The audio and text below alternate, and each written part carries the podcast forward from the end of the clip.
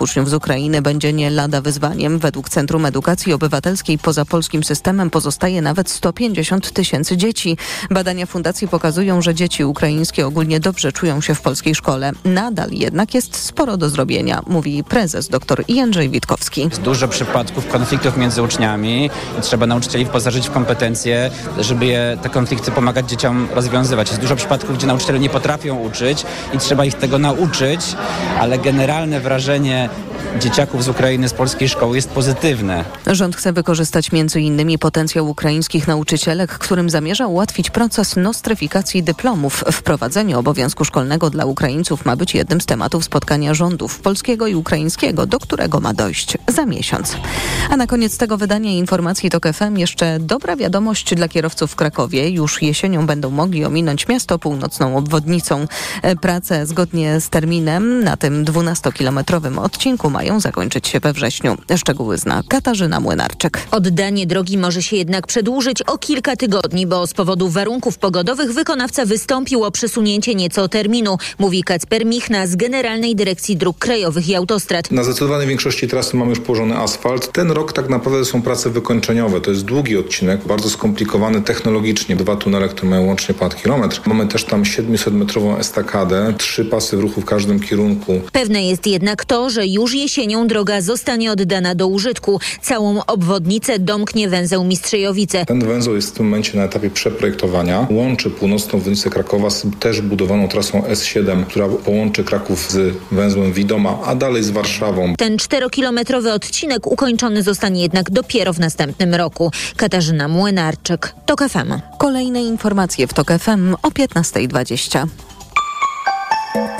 Pogoda. W nocy tylko na północnym zachodzie Polski nie będzie padać. W pozostałych częściach kraju spodziewajmy się przelotnego deszczu. Na termometrach od minus dwóch stopni do zera na Pomorzu i zachodzie, pięć stopni w centrum i osiem w pasie od Lubelszczyzny po Małopolskę. Radio TOK F M. Pierwsze radio informacyjne. Światopodgląd. Agnieszka Lichnerowicz, serdecznie zapraszamy Państwa na Światopodgląd, który zaczniemy dziś od rozmowy z dr Marią Domańską, analityczką Ośrodka Studiów Wschodnich. Dzień dobry. Dzień dobry. Znawczynią i badaczką Rosji. Zaczniemy może od wystąpienia dzisiejszego w Parlamencie Europejskim Julii Nawalnej, która oprócz tego, że powiedziała, że Władimir Putin jest szefem zorganizowanej bandy przestępczej, mówiła, że jeśli naprawdę chcą państwo pokonać Putina, trzeba działać innowacyjnie. Trzeba przestać być nudnym. Nie zaszkodzi się Putinowi kolejną rezolucją czy kolejnymi sankcjami, które nie będą się różniły od poprzednich. Nie można go pokonać, myśląc, że jest to człowiek z zasadami, moralnością. Taki nie jest. Aleksiej uświadomił to sobie bardzo dawno temu. To jest dobry punkt wyjścia do ciągu dalszej, dalszego naszej rozmowy, którą znajdziecie oczywiście Państwo na stronie tok f m kropka p l, w systemie podcastowym, w aplikacji, o tym, jak, co może Zachód, jak Zachód może próbować wpływać na sytuację wewnętrzną w Rosji. Więc pytanie, co, co mogłoby oznaczać innowacyjnie i jaką rolę może najpierw może w, um, odegrać jeszcze Julia Nawalna? Na ile jest to postać, którą, która rzeczywiście może mieć duży wpływ, a na ile jednak ten sceptycyzm płynący z Ukrainy, że projekt rosyjska opozycja to jest jednak projekt zbyt słaby, um, nie mający wpływu, w tym sensie skazany na porażkę, jest właściwsza? Prawdą jest, że rosyjska opozycja jest bardzo podzielona. Natomiast e, otwarte jest ciągle pytanie, czy śmierć Nawalnego, która była szokiem dla wszystkich, mimo że wszyscy się mniej więcej spodziewali, że się może wydarzyć, ale jednak e, to był pewien e, szok i e, mam nadzieję, że to zmobilizuje opozycję do jakiegoś zjednoczenia i lepszej koordynacji, a nie spowoduje upadku morale i dalszych podziałów. Julia Nawalna z jednej strony ma według mnie wszelki potencjał, żeby stać się jedną z liderek rosyjskiej opozycji. Mało się mówi na przykład o tym, że de facto ona i jej mąż to był tandem Ona brała od samego początku bardzo aktywny, równorzędny w zasadzie udział we wszystkim, co on robił, tyle tylko, że nie była osobą publiczną, tak jak był on. Z drugiej strony Julia Nawalna ma ogromnie trudne zadanie przed sobą, dlatego że po pierwsze no, rosyjska opozycja jest podzielona, reżim Putina się coraz bardziej umacnia, przynajmniej pozornie, mimo że jest to dosyć krucha w sumie stabilność, ale jak na razie zastrasza skutecznie oponentów. Trzeba wymyślić rzeczywiście na nowo strategię opozycji, trzeba przezwyciężyć te podziały, a Julia Nawalna mimo wszelkiego swojego potencjału musi dopiero udowodnić, że ma charyzmę liderki i że jest w stanie zaoferować jakieś ciekawe pomysły i pomysł na siebie przede wszystkim. No bo rola Nawalnego była zajęta, już nikt nie będzie nowym Nawalnym. Teraz chodzi o to, żeby ona była pełnokrwistą liderką jako ona. Oglądałam te dwa jej nagrania, ostatnie, w którym żądała zwrotu, oddania matce ciała Aleksieja Nawalnego, a ta wcześniejsza z reakcją na śmierć. To są bardzo mocne nagrania, w tym o ciele, o oddaniu ciała. No, ona podważała w ogóle wiarę Putina, wyzywała go tam od pogan i satanistów. To może ten mój skrót i podsumowanie nie brzmi dobrze, ale to było bardzo, tak mi się wydaje, takie mocne, dobre wystąpienie, ale no cały czas mam, zastanawiam się, na ile rosyjska opozycja rozbita, porozrzucana po Zachodzie m- może mieć wpływ na to, co w kraju, a na ile rozumiem, że to jest przygotowanie ludzi po, na taki moment, w którym otworzy się jakieś okno do zmiany w Rosji. E, tak, e, wystąpienie Nawalnej e, w ogóle zostało bardzo pozytywnie przyjęte przez wszystkich, którzy komentowali i aktywistów, i opozycję, i ekspertów, przynajmniej wszyscy ci, których ja słuchałam, jednoznacznie stwierdzili, że to było świetne i że oni ją popierają i że bardzo jej kibicują. Ale rzeczywiście opozycja ma trudne zadanie, jak wpłynąć na sytuację w samej Rosji. Odwołam się do y, autora książki, o której ostatnio dyskutowałyśmy, Właśnie. czyli Iana Garnera, który napisał książkę o młodzieżowych faszyst, ruchach, ruchach faszyst, faszystowskich w Rosji. Y, I on tam daje y, re, trudną, ale realistyczną receptę na to, jak y, odciągnąć młodzież od promowanego odgórnie faszyzmu. On mówi przede wszystkim, jeżeli ktoś został członkiem sekty, należy go od tej sekty odizolować. Po drugie, trzeba rozpoznać, jakie ten człowiek realizuje potrzeby, będąc w tej faszystowskiej sekcie i w jaki sposób te same potrzeby, aspiracje, emocje może realizować w działaniach opartych na empatii, tolerancji i nieużywaniu przemocy i budowaniu takiej prawdziwej, pozytywnej wspólnoty. I to wszystko świetnie brzmi. Ja to jeszcze tylko, tylko że... może dodam, że on podkreśla, że taka prosta kontrpropaganda, w której Rosjanie mieliby usłyszeć: okłamują was, okradają was, Putin to zło, ona nie zadziała, bo to jest już broniąca się twierdza i tego rodzaju ataki tylko wzmocnią tę tożsamość i wspólnotę wokół Putina, więc właśnie tak jak mówiła doktor Domańska, Garner mówi, trzeba z empatią, czyli może nawet nie taki prostacki przekaz polityczny, ale coś bardziej subtelnego, co będzie podważać tę wspólnotę. To, to, jest, to bardzo brzmi abstrakcyjnie, ciekawie, ale abstrakcyjnie, muszę przyznać.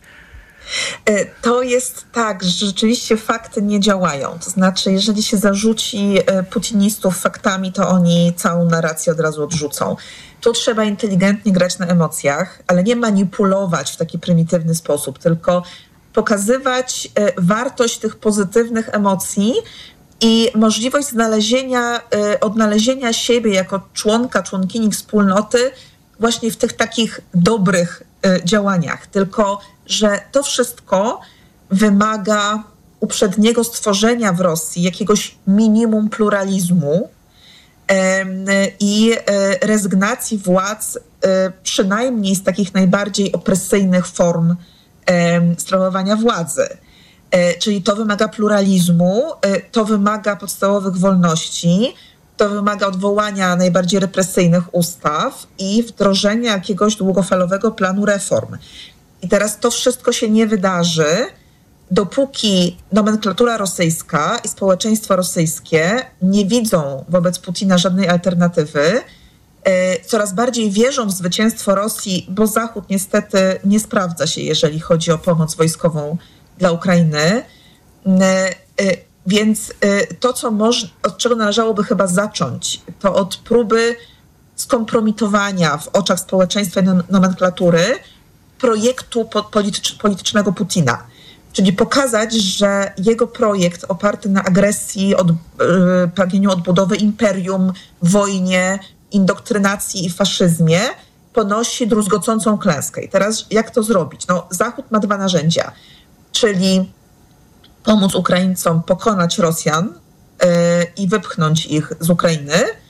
Yy, I druga rzecz, yy, tak docisnąć reżimem sankcyjnym Rosję, żeby Kreml zaczął mieć problemy z finansowaniem jednoczesnym wojny yy, i podstawowych transferów socjalnych, którymi kupuje lojalność społeczeństwa, ale też kupuje lojalność części nomenklatury. I to jest wszystko robialne, to jest wykonalne, natomiast brakuje ciągle woli politycznej.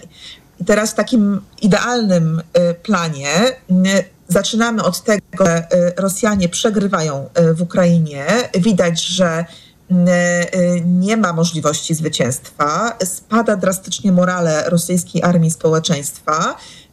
Ekonomicznie jest coraz gorzej, Putinowi nie starcza pieniędzy jednocześnie na wojnę i na socjal, w związku z tym socjal cierpi, bo dla niego wojna jest w tym momencie koniecznością, jako dla niego osobiście.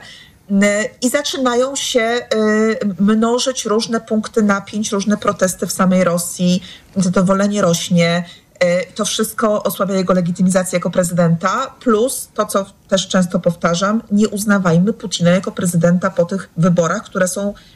nie są w ogóle wyborami, tak? Więc są takie narzędzia. No i potem jakby jeżeli się okaże, że przychodzi do władzy jakieś nowe przywództwo w pewnym momencie, to ono będzie zainteresowane jakąś normalizacją relacji z Zachodem, znoszeniem sankcji i dogadywaniem się. I teraz tu jest kolejny trudny moment, bo nie można pozwolić na to, żeby znowu uwierzył w czyjeś niebieskie oczy umownie, tak? Tylko sprawdzać, na ile to przywództwo nowe jest gotowe politykę zmieniać, bo nazwiska, jeżeli się zmienią, to to niczego samo w sobie nie da. I wtedy Zachód mógłby znowu użyć różnych instrumentów politycznych, ekonomicznych i innych, żeby jednak wymusić pewne reformy protodemokratyczne, bo o demokracji to jeszcze długo nie będziemy mogli po czymś takim mówić. I wtedy dopiero można zdefaszyzować rosyjską młodzież, nie tylko młodzież, i tylko wtedy znajdzie się przestrzeń, żeby można było promować alternatywne wizje Rosji. Tu jeszcze jest chyba jeden instrument, chyba że to jest część um, te, tej strategii, o której mówiła pani, dotyczącej sankcyjnej. Julia Nawalna dziś w parlamencie mówiła, że um, innowacja polityczna polega tu na tym, żeby stosować metody walki ze zorganizowaną przestępczością, a nie metody polityczne. Nie noty dyplomatyczne, ale dochodzenia dotyczące machinacji finansowych. Nie wyrazy zaniepokojenia, zaniepokojenia, ale przede wszystkim przeszukania u wszystkich członków tej mafii w państwa krajach. U wszystkich tych prawników i finansistów, którzy pomagają Putinowi w ukrywaniu jego pieniędzy. W tej walce mają państwo naprawdę dobrych e, sojuszników. Ona przekonuje właśnie dziesiątki milionów Rosjan, którzy są e, przeciwko Putinowi i wojnie. No to jest trudny moment dla Zachodu, czyli również walka z korupcją tutaj w instytucjach finansowych, bankach i różnych innych strukturach na kontynencie, bo po dwóch latach wiemy, że ona nie została, to czyszczenie skończone. Tak, i to jest bardzo ważne, co powiedziała Nawalna rzeczywiście. To można podpiąć pod ogólny temat sankcji, ale to jest jednak coś więcej. Rzeczywiście Zachód nie odrobił pracy domowej i ciągle jeszcze Rosja bardzo skutecznie, przy współpracy niestety różnych podmiotów na Zachodzie, wykorzystuje te naturalne słabości demokracji, które są z jednej strony siłą demokracji, jak wolność słowa, niezawisłe sądy, ale z drugiej strony to jest wykorzystywane przez Kreml i jego agentów wszelkiej maści do tego, żeby po prostu erodować demokracje zachodnie od wewnątrz. I Nawalna ma absolutnie rację. Mamy do czynienia z terrorystami, kryminalistami, mafią. Więc zapomnijmy o tym, że można miękkimi metodami z tym walczyć, tak? Zapomnijmy o jakimś dogadywaniu się z Putinem w przyszłości. Nawet z jego następcami nie można się będzie dogadywać bez obwarowania tych negocjacji bezpiecznikami i takim ciągłym sprawdzam. To jest kwestia pewnej kultury strategicznej, która panuje w establishmencie rosyjskim. I to jest ogromna przepaść między tym, co na Zachodzie i tym, co w Rosji, I... tymi kulturami różnymi. I tu... Ale te... Ale też jeszcze dokończę, mhm. bo to, co opozycja może tak doraźnie zrobić, ja powiedziałam, że dopiero kiedy przestrzeń w Rosji powstanie... To, przepraszam, wejdę w słowo, ale czuję, że to jest wątek wart naświetlenia. Za kilka minut wrócimy do tej rozmowy po informacjach Radia Tok F M, bo już zaraz wchodzą informacje. Doktor Maria Domańska z O S W, z Ośrodka Studiów Wschodnich, jest Państwa gościnią. Światopodgląd. Reklama. Nasz koszyk, twój wielki wybór świeżości. Oczom nie wierzę, wszystko takie świeże. Od czwartku szynka wieprzowa bez kości z Lady jedenaście czterdzieści dziewięć za kilogram, pięć kilo na osobę. A borówki amerykańskie, opakowanie pięćset gramów, trzynaście dziewięćdziesiąt dziewięć. Idę tam, gdzie wszystko mam. Kaufland. Kobiety, które mają odwagę, by zmieniać świat na lepsze. Poznaj czternaście bohaterek codzienności, nominowanych w plebiscycie wysokich obcasów. Zdecyduj, która zostanie superbohaterką dwa tysiące dwudziestego trzeciego roku. Głosuj na wysokieobcasy.pl ukośnik superbohaterka. Mega okazje w Media Expert. Smartfony, laptopy, telewizory, odkurzacze, ekspresy do kawy, pralki i suszarki, lodówki i zmywarki. W super niskich cenach. Bo w Media Expert dalej masz. Reklama. Radio Tok F M. Pierwsze radio informacyjne. Informacje Tok F M. Minęła piętnasta dwadzieścia. Anna Draganek-Weiss, zapraszam. Badanie rosyjskich wpływów w Polsce i ewentualnego inspirowania antyukraińskich protestów to priorytet polskich służb, zapewnił w poranku Radia Tok F M minister koordynator służb specjalnych Tomasz Siemoniak. Musimy bardzo poważnie traktować próby obcego wpływu, próby obcej inspiracji, wykorzystywania tego protestu na rzecz skłócenia Polaków i Ukraińców. I wiadomo, komu może na tym zależeć. Tomasz Siemoniak nie wyrokuje jednak, czy wysypywanie ukraińskiego zboża lub antyukraińskie banery pojawiają się na protestach rolników z rosyjskiej inspiracji. Nie jest moją rolą z góry wyrokowanie, że konkretne zdarzenie miało taki czy inny podtekst. Na pewno jest tak, że Rosja, służby rosyjskie robią wszystko, żeby skłócić Polskę z Ukrainą, osłabić poparcie Polski dla Ukrainy. Jest takie bardzo stare powiedzenie, ten jest winien, kto ma z tego korzyść. Sprawę wysypanego zboża badają śledczy. Z kolei rolnik, który na proteście miał baner wzywający, by to Putin zrobił porządek z Ukrainą i z Brukselą, usłyszał między innymi zarzut nawoływania do wojny przeciwko Polsce. Władimir Putin jest szefem zorganizowanej bandy przestępczej, mówiła w swoim przemówieniu w Parlamencie Europejskim Julia Nawalna. Dodała, że aby pokonać Kreml, należy działać innowacyjnie. Wdowa po Aleksieju Nawalnym wskazała, że Putin musi odpowiedzieć za to, co zrobił Rosji, ale także za wojnę w Ukrainie. Siły Hamasu ostrzelały czterdziestoma pociskami rakietowymi północ Izraela w odpowiedzi na zbombardowanie przez izraelskie wojsko miejscowości w środkowej części Libanu. Takie informacje przekazały media. Brygada Sił Hamasu poinformowała na telegramie, że pociski trafiły w izraelską bazę wojskową, a także w lotnisko, a atak przeprowadzono z użyciem wyrzutni rakietowej. Ostrzał Hamasu nastąpił w czasie zaogniającego się konfliktu pomiędzy libańskim Hezbollahem a Ira- Izraelem. Hezbollah od początku wojny w strefie gazy wspiera Hamas. Wymiana ognia intensyfikuje się od poniedziałku, kiedy Hezbollah strącił izraelski dron. Słuchasz informacji Tok F M. Do trzeciego wzrosło zagrożenie lawinowe w Tatrach. W wyższych partiach gór panują bardzo trudne warunki. Lawiny mogą schodzić samoczynnie. Poruszanie się w takich warunkach wymaga doświadczenia, ale także odpowiedniego sprzętu. Dziś termometry w Zakopanem pokazały dziesięć stopni powyżej zera. Na Kasprowym Wierchu jeden stopień, a nad Morskim Okiem pięć stopni ciepła. Kolejne informacje w Tok F M o piętnasta czterdzieści. Pogoda. W nocy tylko na północnym zachodzie Polski nie będzie padać. W pozostałych częściach kraju spodziewajmy się przelotnego deszczu. Na termometrach od minus dwóch stopni do zera na Pomorzu i zachodzie, pięć stopni w centrum, do ośmiu w pasie od Lubelszczyzny po Małopolskę. Radio Tok F M. Pierwsze radio informacyjne. Światopodgląd. Agnieszka Lichnerowicz, wracamy do rozmowy z dr Marią Domańską, badaczką, analityczką Ośrodka Studiów Wschodnich. Przerwałyśmy, ja przerwałam, gdy mówiła pani, co rosyjska opozycja m- mogłaby jeszcze zrobić. Te- tego dotyczy nasza rozmowa. W ogóle możliwości wpływania e, przez rosyjską opozycję na sytuację w samej Rosji i też poprzez Zachód. Więc e, nawiązując też do su- su- słów Julii Nawalnej dzisiaj w Parlamencie Europejskim, oddaję głos. Tak, więc chciałam powiedzieć jedną taką dosyć istotną rzecz, że już teraz opozycja, zresztą to jest robione, może używać niezależnych mediów rosyjskich, które są na emigracji, ale docierają ciągle do Rosjan w Rosji, mimo rosnącej cenzury, może ich używać, żeby przedstawić Rosjanom właśnie alternatywę, bo na braku alternatywy zasadza się między innymi reżim putinowski, na przekonywaniu obywateli, że jest tylko Putin, a bez Putina nie będzie Rosji, i dwa, że obywatele nie mają żadnej sprawczości. No dzisiaj nie mają, ale chcieliby mieć, i to wynika z bardzo różnych sondaży i pogłębionych wywiadów. I teraz to, czego brakuje według mnie, to jest przedstawienie społeczeństwu rosyjskiemu już dzisiaj przez opozycję i przez aktywistów różnych w miarę spójnej wizji innej Rosji.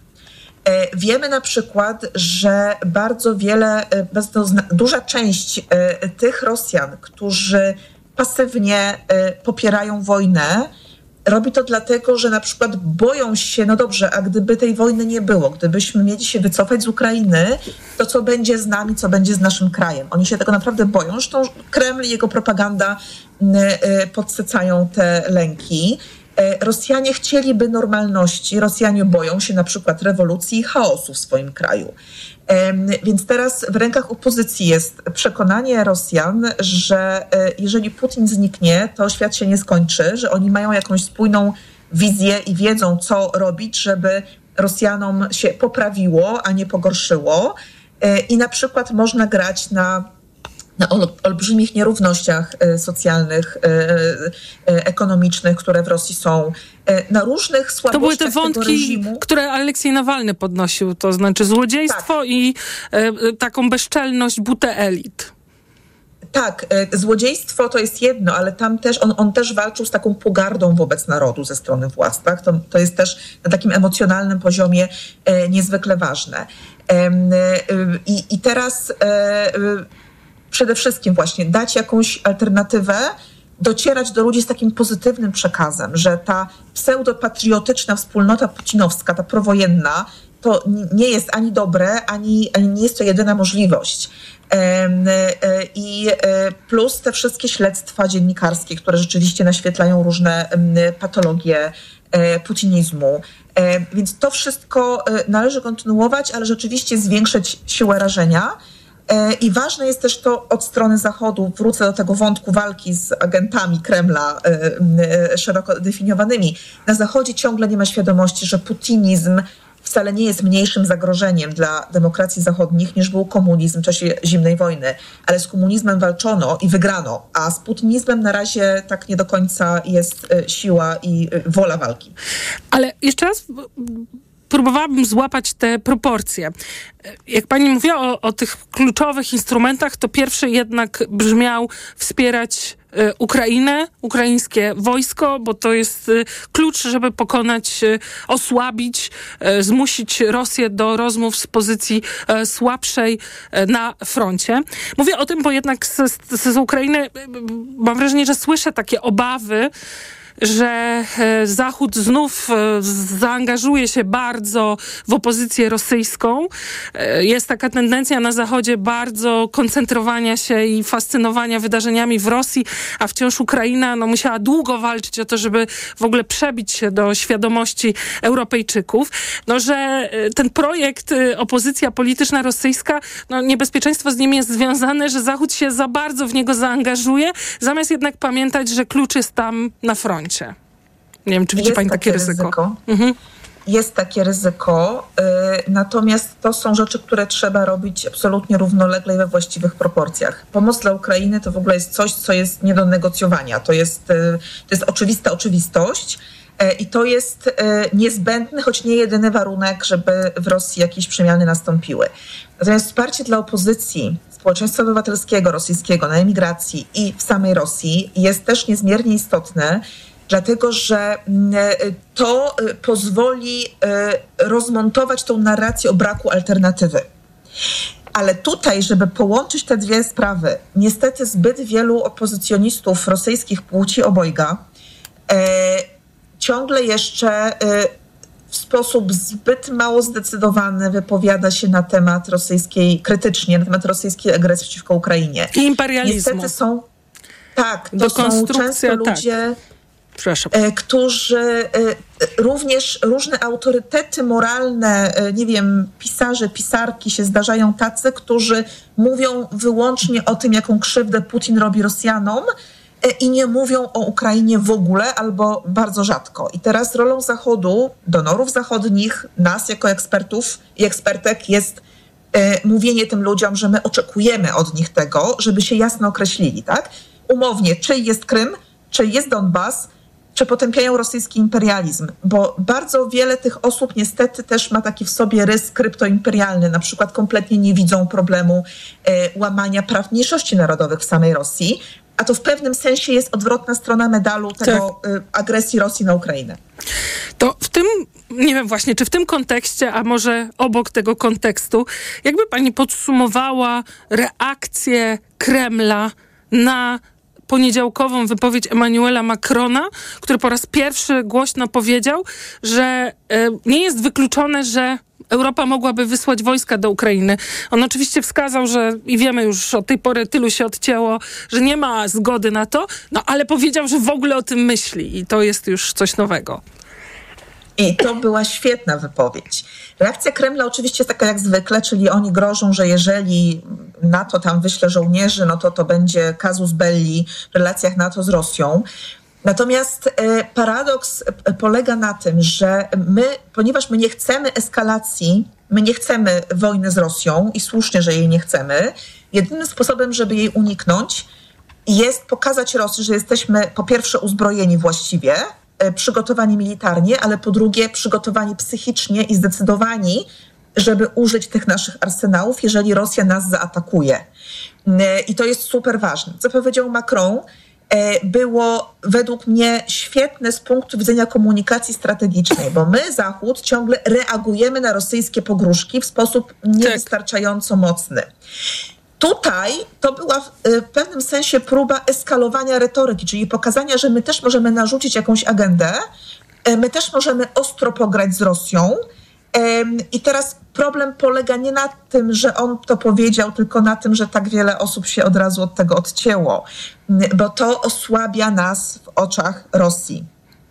Rosja mówi, jeżeli wyślecie żołnierzy do Ukrainy, to wypowiecie nam wojnę tym samym, a my powinniśmy powiedzieć, my tam wyślemy żołnierzy, bo to będzie decyzja suwerennego państwa ukraińskiego, że chce naszych żołnierzy u siebie.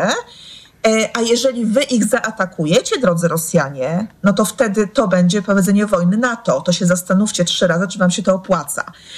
Niestety tak z nimi trzeba rozmawiać i to znowu, wracając do Nawalnej, to jest język, którym należy rozmawiać z kryminalistami, a oni innego języka nie rozumieją. Na ile, nie wiem jak pani ocenia, na ile istotne, coś pomagające lepiej zrozumieć są te relacje od kilku dni, między innymi e, Marii e, Piewczych, współpracowniczki Nawalnego, o tym, że trwały rozmowy między Moskwą a Waszyngtonem o wymianie więźniów. Za oficera F S B, który siedzi w więzieniu, mieli dostać, no Zachód miał dostać właśnie Nawalnego, ale też uwięzionego dziennikarza amerykańskiego. No i te rozmowy trwały, po czym Putin uznał, że nie przeżyje jednak tego, że Nawalny miałby być wolny i, i stąd miałaby być decyzja o zabiciu go. Na, na ile, no właśnie jak mamy do tych doniesień podchodzić? Jak pani do nich podchodzi? Ja nie mam powodu, żeby nie wierzyć Marii Piewcich. To oczywiście z punktu widzenia zwykłej ludzkiej logiki byłoby dość absurdalne, żeby zabijać więźnia, którego można wymienić na zabójcę, a Putin bardzo chce tego zabójcę odzyskać. Ale w tej takiej czekistowsko-mafijnej logice Putina to wcale nie jest takie absurdalne. To znaczy ja obserwuję taką postawę i to ona jest związana też z tym, że umacnia się na Kremlu wiara w zwycięstwo Rosji w Ukrainie. Taką manifestację, że my wszystko możemy i co nam zrobicie. I taka goła przemoc, która jest stosowana bez żadnych reguł wytłumaczalnych logicznie. Taka przemoc może być bardzo świadomym instrumentem zastraszania, dużo mocniejszym niż przemoc, która jest racjonalna i ma jakieś kryteria i można ją jakoś ogarnąć umysłem. I mnie, jeżeli to wszystko jest prawda, jeżeli Putin po prostu go zabił na finalnym stadium tych rozmów o wymianie, to dla mnie to jest taka logika stalinowska, czyli represje, które nie mają w sobie żadnej logiki zrozumiałej z zewnątrz i w związku z tym ma blady strach paść na wszystkich. I to jest sygnał i do rosyjskiego społeczeństwa, i do opozycji rosyjskiej, i do nomenklatury rosyjskiej, i do Zachodu. Coś w stylu jesteśmy nieobliczalni, w związku z tym bójcie się nas i nam ustępujcie i siedźcie cicho. Um, oczywiście oni nie są wariatami, natomiast jest to taka świadomie konstruowana rola właśnie y, nieobliczalnych, y, którzy sobie na wszystko mogą pozwolić, y, w związku z tym trzeba z nimi bardzo ostrożnie, trzeba im ustępować. Już na koniec Kira Jarmusz, czyli rzeczniczka Nawalnego, poinformowała, że jego pogrzeb odbędzie się w piątek na cmentarzu Borisowskim w Moskwie, wcześniej w cerkwi nabożeństwo nad, y, jego, nad trumną z jego y, ciałem. C- Czy, czy, co pani prognozuje? Czego się spodziewać można w związku z tym wydarzeniem? Nie, nie wiem, ale władze mogą próbować zakłócić te uroczystości. Władze się panicznie boją publicznego pogrzebu Nawalnego, publicznego pożegnania z Nawalnym, dlatego że ludzie przyjdą i przyjdzie ludzi dużo, myślę, mimo represji, które dotknęły tych, którzy od razu próbowali go upamiętnić po jego śmierci.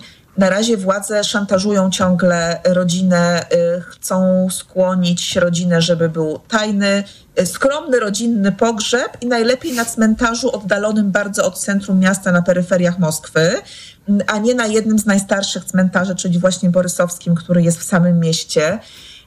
Zobaczymy. Natomiast to jest też tak, że władze trochę ryzykują takim gwałceniem takich najbardziej pierwotnych jakby reguł współistnienia, tak? I, i ryzykują swoim wizerunkiem w oczach już norma- tradycyjnego elektoratu putinowskiego, który jaki, jak bardzo prowojenny, proputinowski by nie był, to jednak może reagować negatywnie na tego typu y, bezprawie. Bardzo dziękuję za rozmowę. Słuchali państwo dr Marii Domańskiej, analityczki Ośrodka Studiów Wschodnich. Czas jednak już na informacje. Światopodgląd. Reklama. Za twój czas, za odwagę, za zmaganie się z przeciwnościami, za to, że się nie poddajesz, za robienie czegoś dla innych, za bycie razem. Związek Organizacji WRZOS dziękuję za kolejny wspólnie spędzony rok. Wszystkim działającym w stowarzyszeniach, fundacjach, klubach sportowych, lokalnych grupach działania, O S P oraz kołach gospodyń wiejskich. Wasze zaangażowanie dla lokalnej społeczności jest bezcenne. w w w kropka wrzos kropka org kropka p l Wow! Kupon za uśmiech! Sprawdzaj codziennie! Witaj w Rossmanie! Pokaż uśmiech, a coś dostaniesz tu! Teraz w aplikacji rossmann kropka p l Kupon za uśmiech! W nowej polityce. Bunt wsi. O co komu chodzi? A także Rafał Trzaskowski rusza po prezydentury. Prezes się chwieje. Bieda emeryci. Koszałka o Goralenfolk. Gwałt. Prawo na nowo. Spór o Suwy. Przeklęte Muzeum Wyklętych. Polityka w kioskach i na polityka kropka p l. Niedawno temu, ale tu i teraz blisko ciebie żyją prawdziwi bohaterowie. Żyją krótko i szczęśliwie. Wspomóż podopiecznych Fundacji Warszawskie Hospicjum dla Dzieci. Podaruj półtora procent, by mogli żyć na sto procent. Porozmawiajmy o zakładaniu firmy. Jest z nami Radek Kotarski. Panie Radku, co to znaczy infaktować? Infaktować to prowadzić firmę bez zmartwień. Załóż firmę bezpłatnie i bez wychodzenia z domu na infakt kropka p l. Polecamy. Włodek Markowicz i Radek Kotarski. Zgarnij nawet dziewięćdziesiąt złotych w Ebonie na zakupy w Auchan. Tylko dwudziestego dziewiątego lutego za każde sto pięćdziesiąt złotych wydane w hipermarketach i wybranych supermarketach Auchan otrzymasz trzydzieści złotych w Ebonie na kolejne zakupy. Regulamin na auchan kropka p l. Halo, cześć Magda. Słuchaj, bo ja, ja chciałem cię o coś zapytać. Czy, czy ty będziesz ze mną chodzić? No, do Aldi na zakupy w super niskich cenach, tak? Ja, ja, ja ci tam wszystko kupię, no. No ho! Do soboty pomarańcze. Najniższa cena sprzed pierwszej obniżki sześć dziewięćdziesiąt dziewięć. Teraz aż czterdzieści pięć procent taniej. Tylko trzy siedemdziesiąt dziewięć za kilogram. A pyszne awokado jedynie trzy dziewięćdziesiąt dziewięć za sztukę. Raz Aldi, zawsze coś z Aldi. Kobiety, które mają odwagę, by zmieniać świat na lepsze. Poznaj czternaście bohaterek codzienności, nominowanych w plebiscycie wysokich obcasów. Zdecyduj, która zostanie superbohaterką dwa tysiące dwudziestego trzeciego roku. Głosuj na wysokieobcasy.pl ukośnik superbohaterka. Mega, mega, mega, mega, mega, mega, Marian, mega, co ty mega... robisz? Wabię okazję, Barbara. O, patrz, w Media Expert są. Mega okazje w Media Expert. Na przykład smartfon Samsung Galaxy A zero pięć S. Najniższa cena z ostatnich trzydziestu dni przed obniżką siedemset czterdzieści dziewięć złotych dziewięćdziesiąt dziewięć groszy. Teraz za jedyne pięćset dziewięćdziesiąt z kodem rabatowym taniej o sto pięćdziesiąt złotych. Specjalna środa i czwartek w Biedronce. Im więcej kupujesz, tym więcej zyskujesz. Już dzisiaj zyskaj dwadzieścia złotych na zakupy. W środę lub czwartek zrób zakupy z kartą Moja Biedronka lub aplikacją za minimum sto dziewięćdziesiąt dziewięć złotych i otrzymaj voucher o wartości dwadzieścia złotych do wykorzystania w piątek pierwszego marca lub w sobotę drugiego marca przy zakupach za minimum dziewięćdziesiąt dziewięć złotych. Limit dzienny jeden voucher na kartę Moja Biedronka. Szczegóły na biedronka kropka p l. I to dobry powód, by iść do Biedronki. Z małą cenką w Auchan dźwigniesz więcej. Praliny Lind Lindor, wybrane rodzaje dwadzieścia dziewięć dziewięćdziesiąt dziewięć za opakowanie trzysta trzydzieści siedem gramów. Najniższa cena z trzydziestu dni przed obniżką to trzydzieści cztery dziewięćdziesiąt osiem. Oferta od dwudziestego dziewiątego lutego do szóstego marca. Auchan. Reklama. Radio Tok F M. Pierwsze radio informacyjne. Informacje Tok F M. Minęła piętnasta czterdzieści. Anna Draganek-Weiss, zapraszam. Premier Donald Tusk na jutro zwołał w Warszawie rolniczy szczyt w Centrum Dialog. Premier ma spotkać się z liderami wszystkich protestujących grup, a jednym z tematów będzie unijny Zielony Ład. Będę chciał porozmawiać o szczegółowych rozwiązaniach. Z czego mamy się wycofać, żeby nie utracić jednak na przykład pieniędzy na dopłaty bezpośrednie. Więcej o tych rozmowach w informacjach Tok F M o szesnastej. Unia Europejska powinna rozważyć wszystkie wykorzystanie zysków z zamrożonych rosyjskich aktywów na zakup dostaw wojskowych dla Ukrainy, powiedziała przewodnicząca Komisji Europejskiej. Ursula von der Leyen, występując w Parlamencie Europejskim, wezwała wspólnotę do większych wysiłków w zakresie polityki obronnej. Zapowiedziała też nową europejską strategię dotyczącą przemysłu obronnego, którą Komisja przedstawi w nadchodzących tygodniach. Rosyjskie najnowocześniejsze hipersoniczne pociski Cyrkon są możliwe do zestrzelenia, tak oceniają eksperci. Wszystko wskazuje na to, że Rosjanie użyli ich w niedawnym zmasowanym ataku na Kijów. Moskwa często podkreślała, że dysponuje bronią, której nie da się zatrzymać, a jej użycie gwarantuje zniszczenie celu. Redaktor naczelny Nowej Techniki Wojskowej Mariusz Cielma tłumaczył w Tok F M, że pociski Cyrkon, jak i te użyte wcześniej pociski Kinżał, przed uderzeniem w cel muszą zwolnić i wtedy możliwe jest ich zestrzelenie. Jest ten etap, gdzie ten pocisk porusza się z naprawdę dużą prędkością i wtedy faktycznie na tej trasie dolotu do tego celu może być większym wyzwaniem niż na przykład e, dla obrony powietrznej broniącej samego tego obiektu, który jest przedmiotem ataku. A według ukraińskich mediów pocisk Cyrkon został zestrzelony przez system Patriot. Słuchasz informacji Tok F M. Porażki faworytów w pierwszych meczach ćwierćfinałowych piłkarskiego Pucharu Polski. Raków Częstochowa, który w ostatnich trzech sezonach za każdym razem docierał do finału i dwa razy wygrał te rozgrywki, przegrał w Gliwicach z Piastem. Z kolei Lech Poznań musiał uznać wyższość Pogoni Szczecin. Dziś kolejne dwa ćwierćfinały. Michał Waszkiewicz. Raków w ogóle nie przypomina drużynę, która pod wodzą Marka Papszuna sięgnęła po Mistrzostwo Polski. Zespół gra słabo, a w Gliwicach przegrał z Piastem aż zero do trzech. Trener Dawid Szwarga porażkę wziął na siebie. To ja przygotowywałem zawodników do tego meczu, to ja przygotowywałem zawodników pod kątem nastawienia do tego meczu, więc to też ja jako pierwszy trener jestem głównym winowajcą. Z kolei w meczu Lecha Lecha z Pogonią wszystko zmierzało do rozstrzygnięcia w rzutach karnych, ale w przedostatniej minucie dogrywki awans sportowcom zapewnił João Gamboa. A dziś o półfinału zagra jedyny pierwszoligowiec w stawce Wisła Kraków. Biała Gwiazda podejmie Widzew Łódź, mówi trener Albert Rude. Nasz główny plan to wydobyć z siebie ten entuzjazm, tę ekscytację, która nam towarzyszy, bo to przywilej grać w ćwierćfinale Pucharu Polski z takim zespołem jak Widzew. Jesteśmy podekscytowani. Mecz w Krakowie o dwudziestej trzydzieści. Michał Waszkiewicz, T O K F M. Kolejne informacje w T O K F M o szesnastej. Pogoda. W nocy niemal w całym kraju przelotny deszcz. Sucho będzie tylko na południowym zachodzie. Na termometrach od minus dwóch stopni do zera na Pomorzu, do pięciu stopni w centrum i ośmiu w pasie od Lubelszczyzny po Małopolskę. Radio T O K F M. Pierwsze radio informacyjne. Światopodgląd. Agnieszka Lichnerowicz, dziś w centrum zainteresowania wielu analityków i polityków był, czy jest cały czas kongres deputowanych wszystkich poziomów, tak jak tłumaczy się na język polski, takie ciało, zgromadzenie, które bardzo rzadko się spotyka, a sprawuje władzę w Naddniestrzu, czyli regionie separatystycznym, nieuznawanym nawet przez Rosję, choć przez Rosję wspieranym, który jest częścią Mołdawii.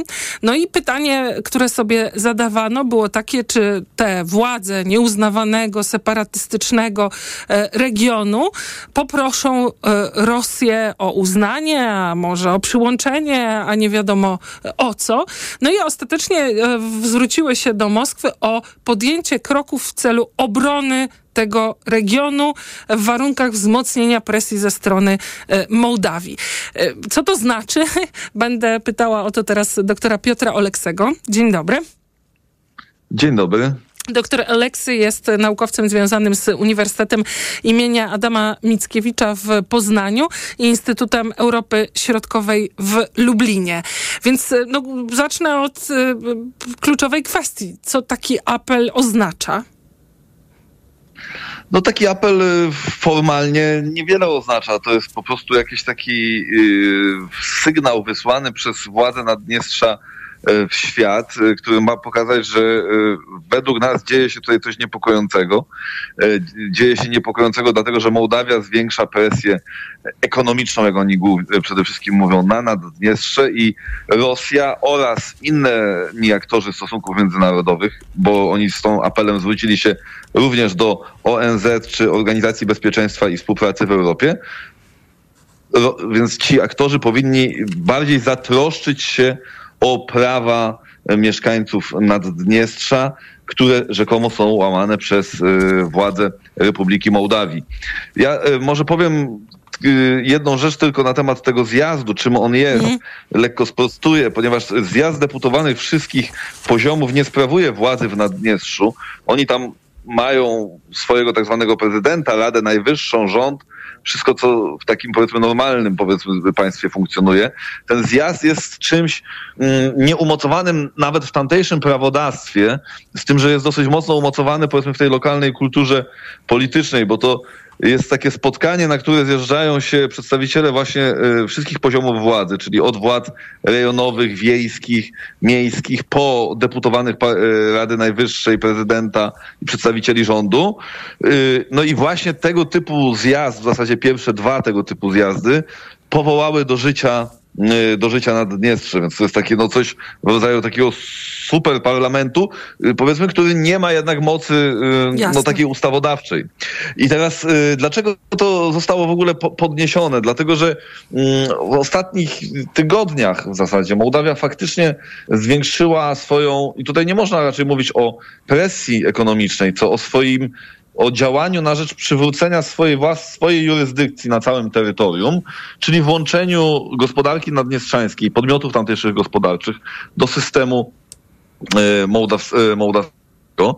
Y, to przede wszystkim chodzi o to, że od pierwszego stycznia y, przedsiębiorstwa z Naddniestrza muszą płacić cło do budżetu Republiki Mołdawii, a wcześniej tego cła nie płaciły, mimo że na arenie międzynarodowej funkcjonują jako podmioty prawa mołdawskiego właśnie. Więc jakby korzystały z tego, że Mołdawia pozwala im funkcjonować na mm, arenie międzynarodowej, a nie płaciły cła do budżetu mołdawskiego. Teraz to ma, ma się zakończyć. No i władze Naddniestrza podniosły larum, można powiedzieć. Była duża manifestacja y, przeciwko. I teraz przeciwko czemu? Ponieważ oni w tej kwestii używają bardzo takiego ostrego języka. Mówią o blokadzie ekonomicznej, agresji eko- ekonomicznej, a nawet padały slogany do, o ekonomicznym ludobójstwie, jak to było wręcz mówione.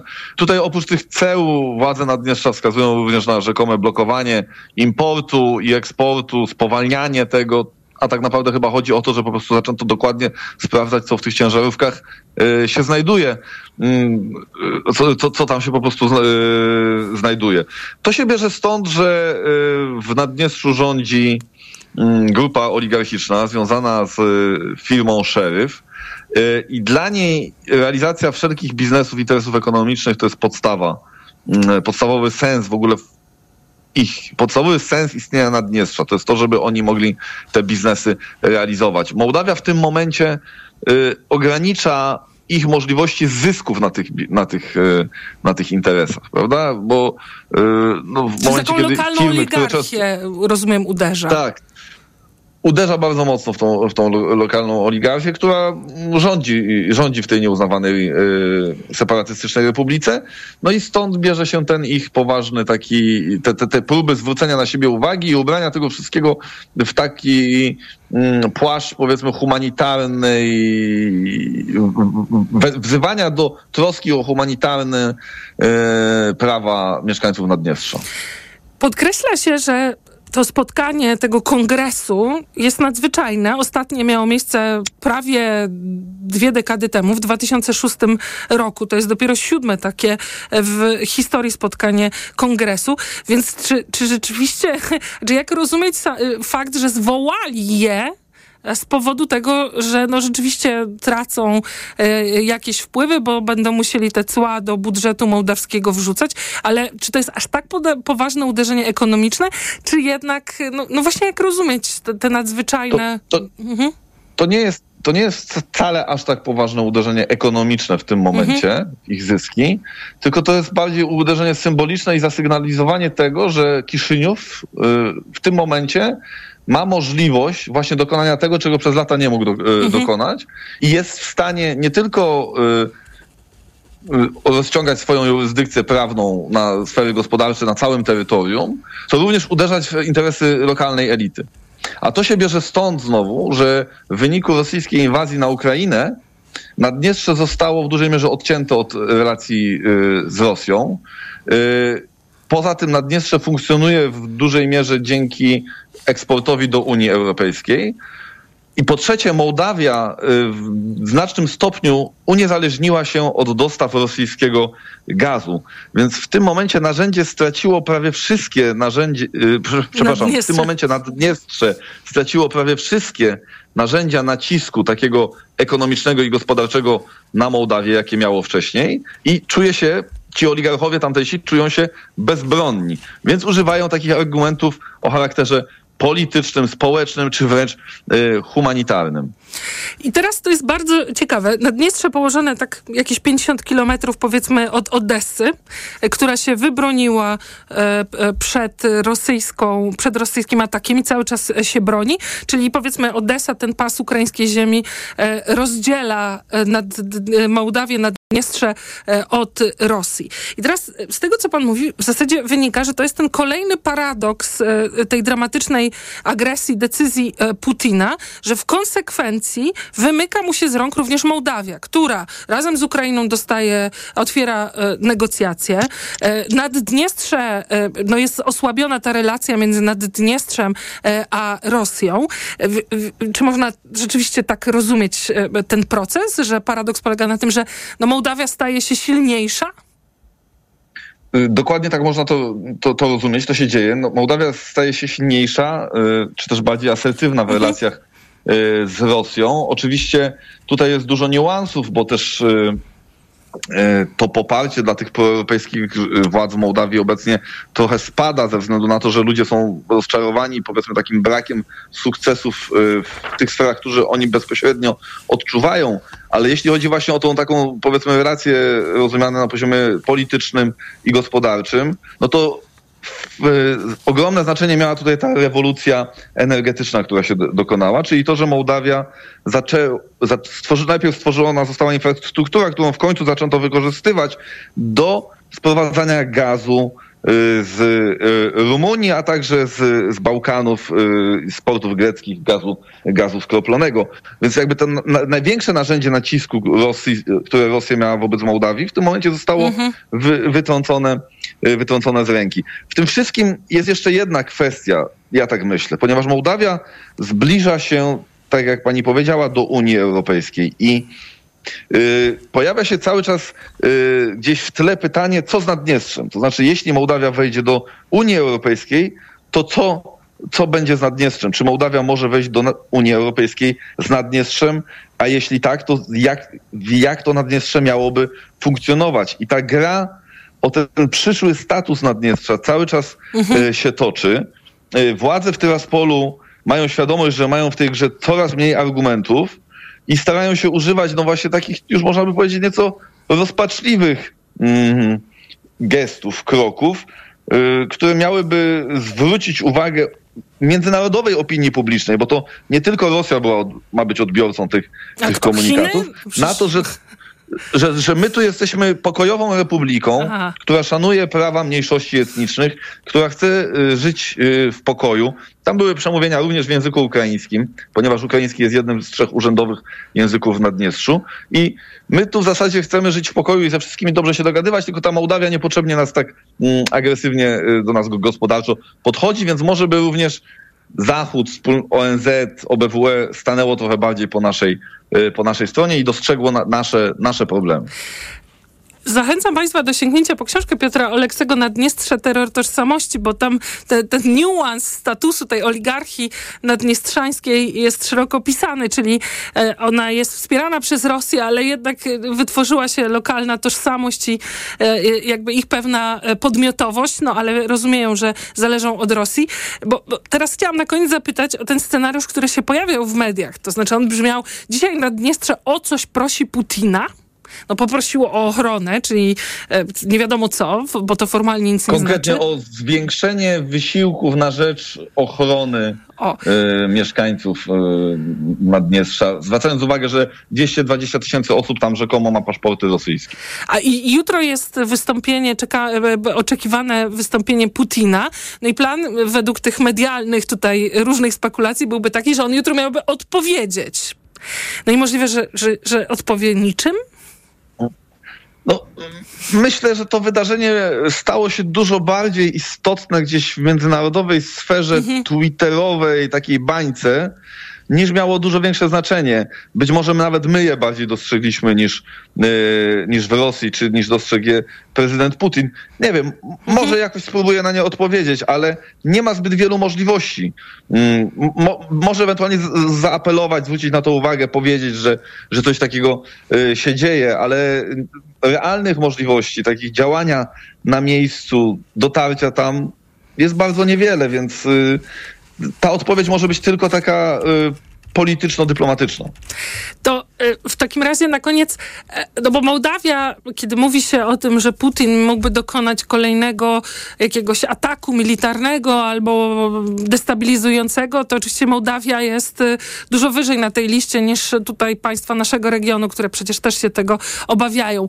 Więc y, jakie są w tej chwili właśnie te słabe punkty Mołdawii? To znaczy, Co, co Rosja mogłaby jeszcze zrobić, żeby, nie wiem, destabilizować Mołdawię, blokować jej drogę do Europy albo szantażować niejako Zachód, zastraszać tym, że właśnie będzie mieszać w Mołdawii? Mołdawia jest dużo wyżej na tej liście, dlatego że nie jest członkiem NATO, nie jest członkiem żadnego sojuszu wojskowego, jest formalnie państwem neutralnym, o statusie neutralnym. I to tak naprawdę stwarza dla niej duże Duże zagrożenia. Rosja w tym momencie, tak jak powiedziałem, takich narzędzi zewnętrznego nacisku na Mołdawię, gospodarczego czy innego, ma już bardzo bardzo niewiele. Co mogłaby z, zrobić, no to spróbować wykorzystać własne siły wojskowe, które znajdują się na terenie Naddniestrza, to jest około tysiąc pięćset żołnierzy, do jakiejś destabilizacji sytuacji. I teraz oczywiście były już wcześniej plotki, podejrzenia dotyczące tego, że żo- na przykład żołnierze z Naddniestrza mogą pomóc dokonać puczu w Kiszyniowie. To się do tej pory nie wydarzyło i prawdopodobnie no, niewiele, nie, niewiele wskazuje na to, żeby to się w ogóle mogło wydarzyć, ale coś innego może się wydarzyć. To znaczy może dojść na przykład do jakiejś strzelaniny, do jakiegoś rodzaju zamachu, do czegoś, co przyniesie ofiarę yy, gdzieś na pograniczu Mołdawii i, i tego nieuznawanego Naddniestrza, co znów wzbudzi zaniepokojenie opinii publicznej, wzbudzi zaniepokojenie samych Mołdawian, stworzy yy, platformę dla prorosyjskiej opozycji, która będzie oskarżać prozachodni rząd o to, że słuchając ślepo Waszyngtonu, Brukseli i Kijowa, wprowadzono Mołdawię na ścieżkę wewnętrznego konfliktu. Czyli takie granie na emocjach społecznych, tworzenie atmosfery strachu, zagrożenia i wzrostu napięcia, które też będzie zniechęcać zachodnią publi- opinię publiczną do tego, żeby faktycznie tą Mołdawię wciągać do Unii Europejskiej. A na gorąco spadają agencyjne doniesienia, że Moskwa głosi, że ochrona mieszkańców Naddniestrza jest priorytetem. Tyle mamy na razie. Będziemy oczywiście te reakcje śledzić. Donald Tusk też powiedział, że jest tam wysokie ryzyko prowokacji. Bardzo dziękuję za rozmowę. Doktor Piotr Oleksy z Uniwersytetu im. Adama Mickiewicza w Poznaniu i Instytutu Europy Środkowej w Lublinie był Państwa gościem. Czas na informacje. Światopodgląd. Reklama. Wchodzę na wagę i znowu przytyłam. I te napady głodu. Tak, Aniu. I chęć na batonika, i potem spadek energii, i senność. Skąd wiesz? Już to przerabiałam. Okazało się, że miałam wahania poziomu cukru we krwi. Mnie pomógł trisulin. Suplement diety Trisulin to aż trzy ekstrakty roślinne dla wsparcia prawidłowego metabolizmu glukozy. Trisulin to połączenie morwy, kozieradki oraz górmaru, który dodatkowo kontroluje wagę, zmniejszając apetyt na słodycze. Trisulin i cukier w normie. Zdrowit. Specjalne środa i czwartek w Biedronce. Do czwartku pomidory malinowe polskie układane, cena przed obniżką dwadzieścia cztery dziewięćdziesiąt dziewięć za kilogram. Teraz pięćdziesiąt procent taniej. Tylko dwanaście czterdzieści pięć za kilogram. Do tego wszystkie napoje gazowane Helena jeden i dwadzieścia pięć litra. trzy plus trzy gratis z kartą Moja Biedronka. Limit dzienny sześć butelek, maksymalnie trzy gratis na kartę. A także wszystkie frytki Aviko. Drugi tańszy produkt pięćdziesiąt procent taniej z kartą Moja Biedronka. Produkty dostępne do wyczerpania zapasów. I to dobry powód, by iść do Biedronki. Kochanie, czas na misję Wielkie Pranie. Teraz w Carrefourze wszystkie produkty do prania Kokolino Care aż pięćdziesiąt procent taniej. Oferta ważna do drugiego marca. Carrefour. Tańsze wyjście na zakupy. Reklama. Radio TOK F M. Pierwsze radio informacyjne. Środa, dwudziestego ósmego lutego, minęła szesnasta.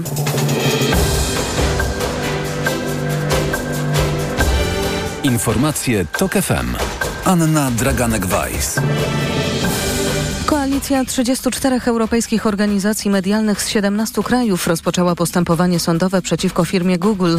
Premier spotka się z rolnikami w Warszawie. Od tych rozmów zależy, czy w stolicy będzie kolejny masowy protest.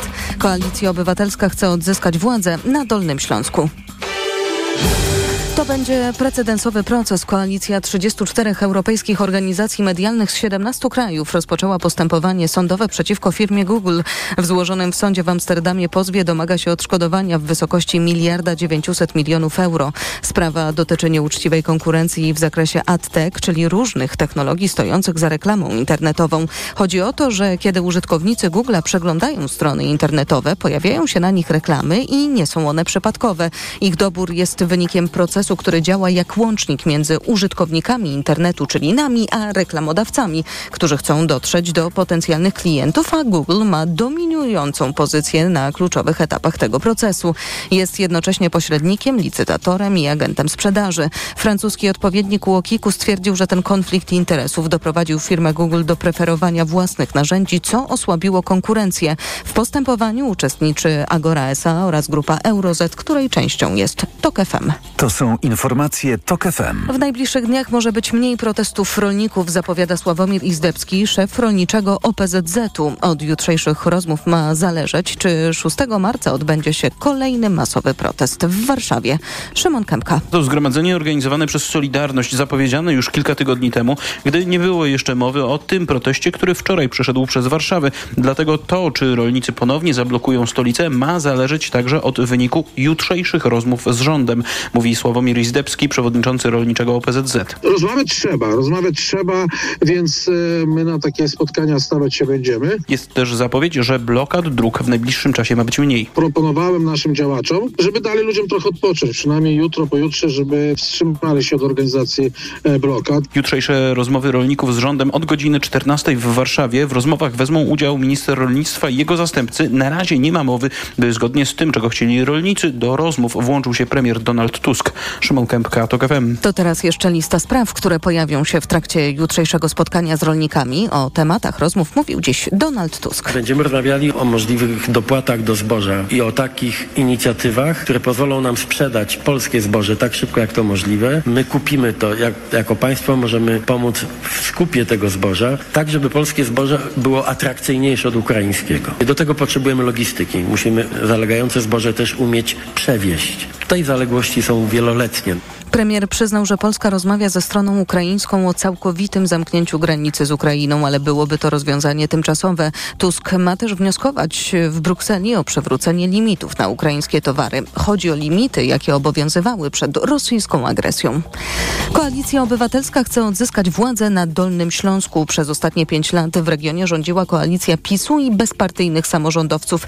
Zaprezentowani dziś kandydaci koalicji do sejmiku zapowiadają, że będą chcieli przejąć władzę. Z jedynką we Wrocławiu wystartuje były poseł Sławomir Piechota. Rozmawiała z nim reporterka TOK F M Małgorzata Waszkiewicz. Po przegranej batalii w poprzednich wyborach samorządowych o sejmik dolnośląski, teraz przed Platformą Obywatelską bardzo trudne zadanie, właściwie na Dolnym Śląsku najtrudniejsza batalia będzie właśnie o sejmik. Tak jak w Polsce piętnastego października wielu ludzi dojrzało do zobaczenia prawdziwego obrazu sytuacji. Jak wiele rzeczy było pudrowanych, jak wiele ładnie brzmiących haseł zupełnie rozjeżdżało się z rzeczywistością. A więc choćby te różne zaklęcia dotyczące zmian w opiece zdrowotnej. Ten wielokrotnie powracający temat szpitala onkologicznego. Jak chcecie to zrobić? Kandydaci bardzo różni, a jednocześnie z konkretnym dorobkiem. To jest najbardziej wiarygodne, co możemy zaproponować. Do poniedziałku komitety wyborcze muszą zgłosić listy kandydatów do sejmików, rad gmin i powiatów. Słuchasz informacji TOK F M. Rozwijanie technologii samochodów bez kierowców będzie w Polsce łatwiejsze. To za sprawą projektu Ministerstwa Infrastruktury, które chce zmian w przepisach o testowaniu pojazdów autonomicznych.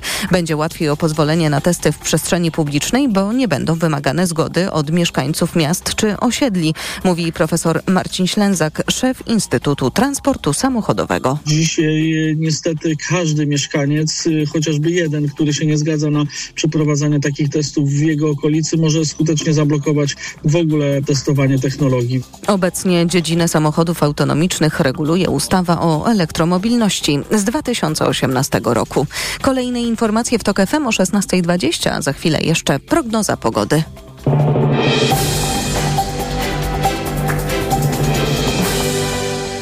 Sponsorem programu jest japońska firma Daikin. Producent pomp ciepła, klimatyzatorów i oczyszczaczy powietrza. w w w kropka daikin kropka p l.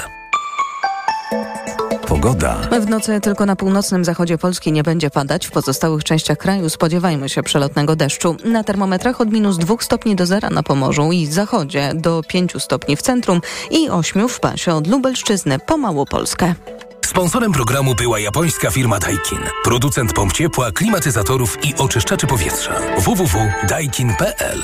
Radio TOK F M. Pierwsze radio informacyjne. Światopodgląd. Agnieszka Lichnerowicz, a teraz, proszę Państwa, kolejna relacja, można chyba powiedzieć, z frontu kryzysu klimatycznego. Może zacznę od anegdoty, czy opowieści, fragmentu opowieści.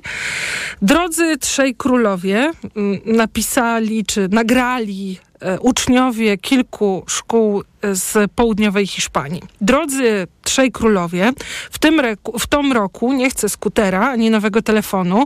Chciałbym jedynie odkręcić kran i mieć czystą wodę, mówi jedno z dzieci, a kolejne dodają, chcę wziąć prysznic, tak żeby skóra mnie nie swędziała. Grupa dzieci mówi, chcemy pić wodę z fontanny w naszej szkole.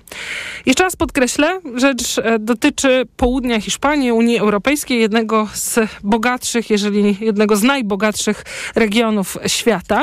I stamtąd też relacje znajdziecie Państwo w najnowszym Tygodniku Powszechnym. Jej autorką jest Agnieszka Zielińska, która też jest teraz Państwa gościnią. Dzień dobry. Dzień dobry. Opowieść jest, snuje pani tę opowieść, czy relacjonuje z miejscowości Pozoblanco na północ od Kordoby, która ma kilkanaście tysięcy mieszkańców, ale w sumie kilkadziesiąt tysięcy ludzi już od roku w Andaluzji nie ma dostępu do wody pitnej. W zasadzie nie ma dostępu do wody, należałoby e, powiedzieć. E, b, b, dlaczego stamtąd ta historia, skąd się pani tam wzięła?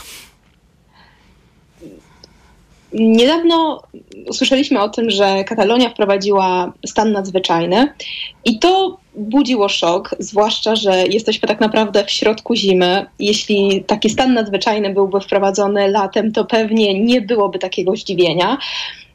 Więc usłyszałam w publicznym radiu historię, w zasadzie całą audycję poświęconą Katalonii i na sam pięć minut programu, ostatnie pięć minut programu było właśnie poświęcone małemu miasteczku, zaledwie siedemnaście tysięcy mieszkańców, Pozoblanco, o którym pani wspomniała.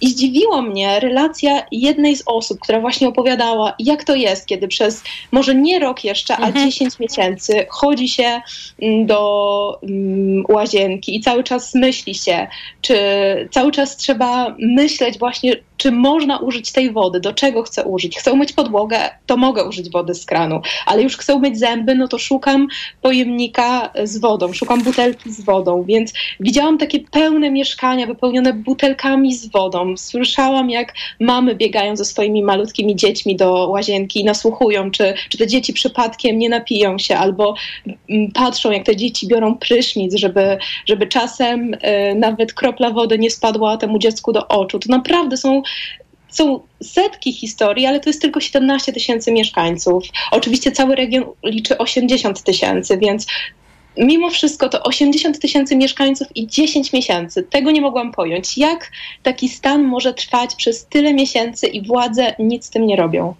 No właśnie, o czym to jest? O bez, bezczynności lokalnych władz? O Andaluzja na południe Hiszpanii jest obeznane z suszami i upałami, więc czy to jest właśnie o pogłębiającym się kryzysie klimatycznym, który powoduje, że te susze trwają trzeci rok na przykład? O, o, o, jaki jest powód tego, że to tyle trwa? To jest bardzo dobre pytanie, bo oczywiście susze nikogo niestety nie zaskakują.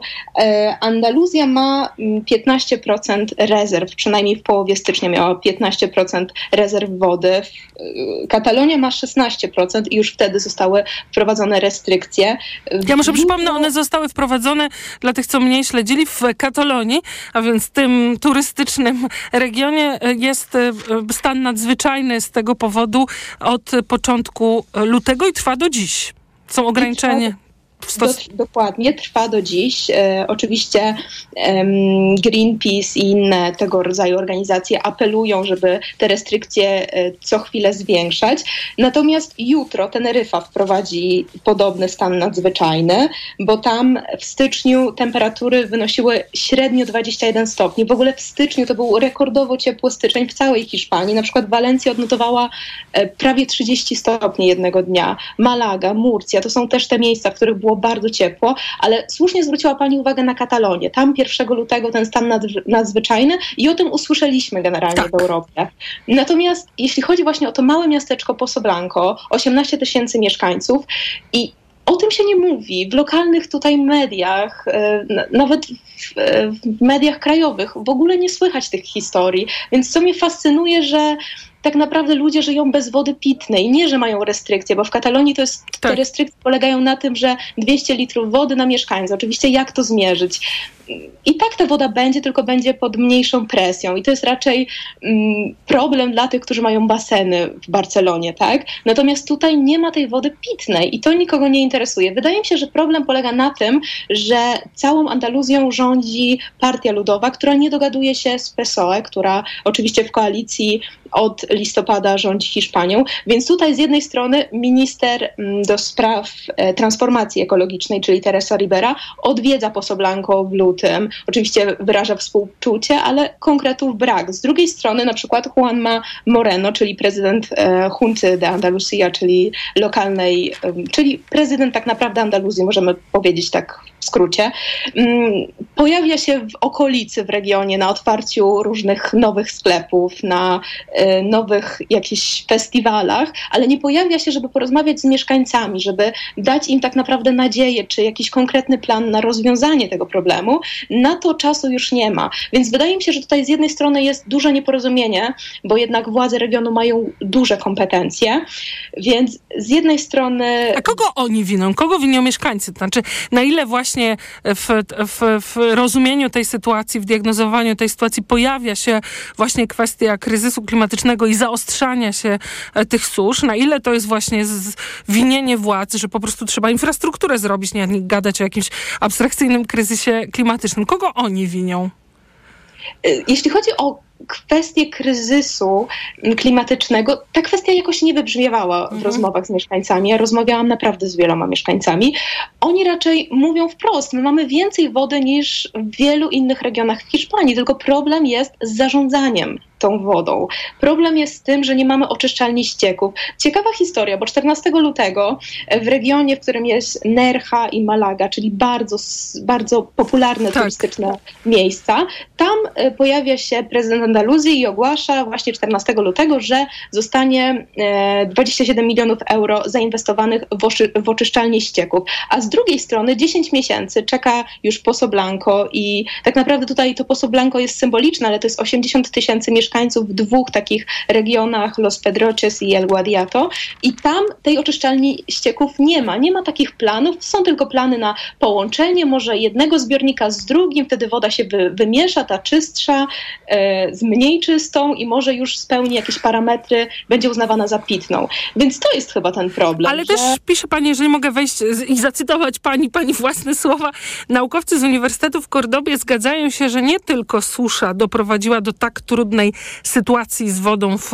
Pozoblanco i sąsiednich miejscowościach. Wpływ na to mógł mieć także rozwój ekonomiczny regionu. Z hodowli zwierząt żyje co siódmy mieszkaniec regionu Les Pedroches i El Guadiato, a taki model gospodarczy prowadzi do zwiększonego zużycia wody. Tak, hodowla na pewno odgrywa tutaj ważną rolę. I też chyba problem z tym, że jednak Kordoba nie korzysta w takim stopniu jak inne miejscowości w Andaluzji z wody odsolonej, mhm. tylko korzystają z wód gruntowych, więc myślę, że to jest ten problem. Ale jednak to jest... To jest jedenaście tysięcy mieszkańców z osiemdziesiąt tysięcy mieszkańców. Więc skala jest duża, ale nie aż taka hmm. jednak. A jak w takim razie oni żyją? Znaczy rozumiem, że cały czas przyjeżdżają cysterny z wodą, tak? Cały czas przyjeżdżają cysterny, ale według planu, który ogłosiły władze lokalne, te cysterny będą przyjeżdżać do marca, może do kwietnia, jeśli uda się zrealizować ten plan, który polega na połączeniu dwóch zbiorników.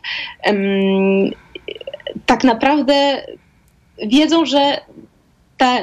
ten stan rzeczy nie może trwać wiecznie, tak? Że te cysterny w którymś momencie przestaną przyjeżdżać.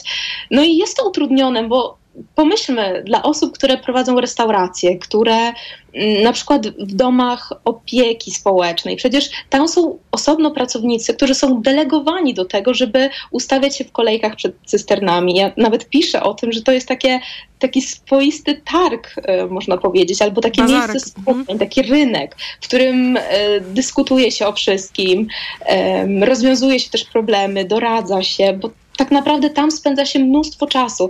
Trzeba teraz pomyśleć, że tak naprawdę każdego dnia albo co dwa dni trzeba sobie ustalić w swojej codziennej rutynie moment, w którym wybierzemy się po wodę. No bo jeśli tej wody zabraknie, no to nie ugotujemy obiadu, nie umyjemy jabłka, czy nie umyjemy na przykład naszego pięciomiesięcznego dziecka, bo tą wodą z kranu też nie można, przynajmniej nie, nie rekomenduje się do, do mycia dzieci, więc no, tak naprawdę wpływa to na wiele sfer życia i utrudnia życie restauratorom, osobom, które prowadzą kawiarnie. Każdemu, kto myje zęby. Każdemu, tak, kto myje zęby, dokładnie. Więcej doczytacie państwo w relacji Życie wokół cysterny Agnieszki Zielińskiej w numerze najnowszym Tygodnika Powszechnego. Autorka była państwo gościnią i bardzo dziękuję za tę rozmowę. Dziękuję. Światopodgląd. To ja w takim razie przeczytam całość tego pytania jeszcze raz panu e, posłowi Sasinowi, żeby wiedział o co. Ale nie wolno czytać. To pan przewodniczący mówi. Nie, czytać pytania można, proszę państwa. Swobodną wypowiedź proszę, nie. nie można czytać. No to rozumiem, no. że pytania można czytać, a odpowiedzi nie. Panie przewodniczący, ja w tej chwili prowadzę. Pan... Rozumiem, że mają świadkowie już ustalone y, odpowiedzi i zapyta, zapisane odpowiedzi na pytania, tak? Radio T O K F M. Pierwsze radio informacyjne. Posłuchaj, aby zrozumieć. Twój portfel, twoje zakupy, twoja pensja, twoja firma. Raport gospodarczy. Ekonomia blisko ciebie. Słuchaj od wtorku do piątku po czternastej czterdzieści.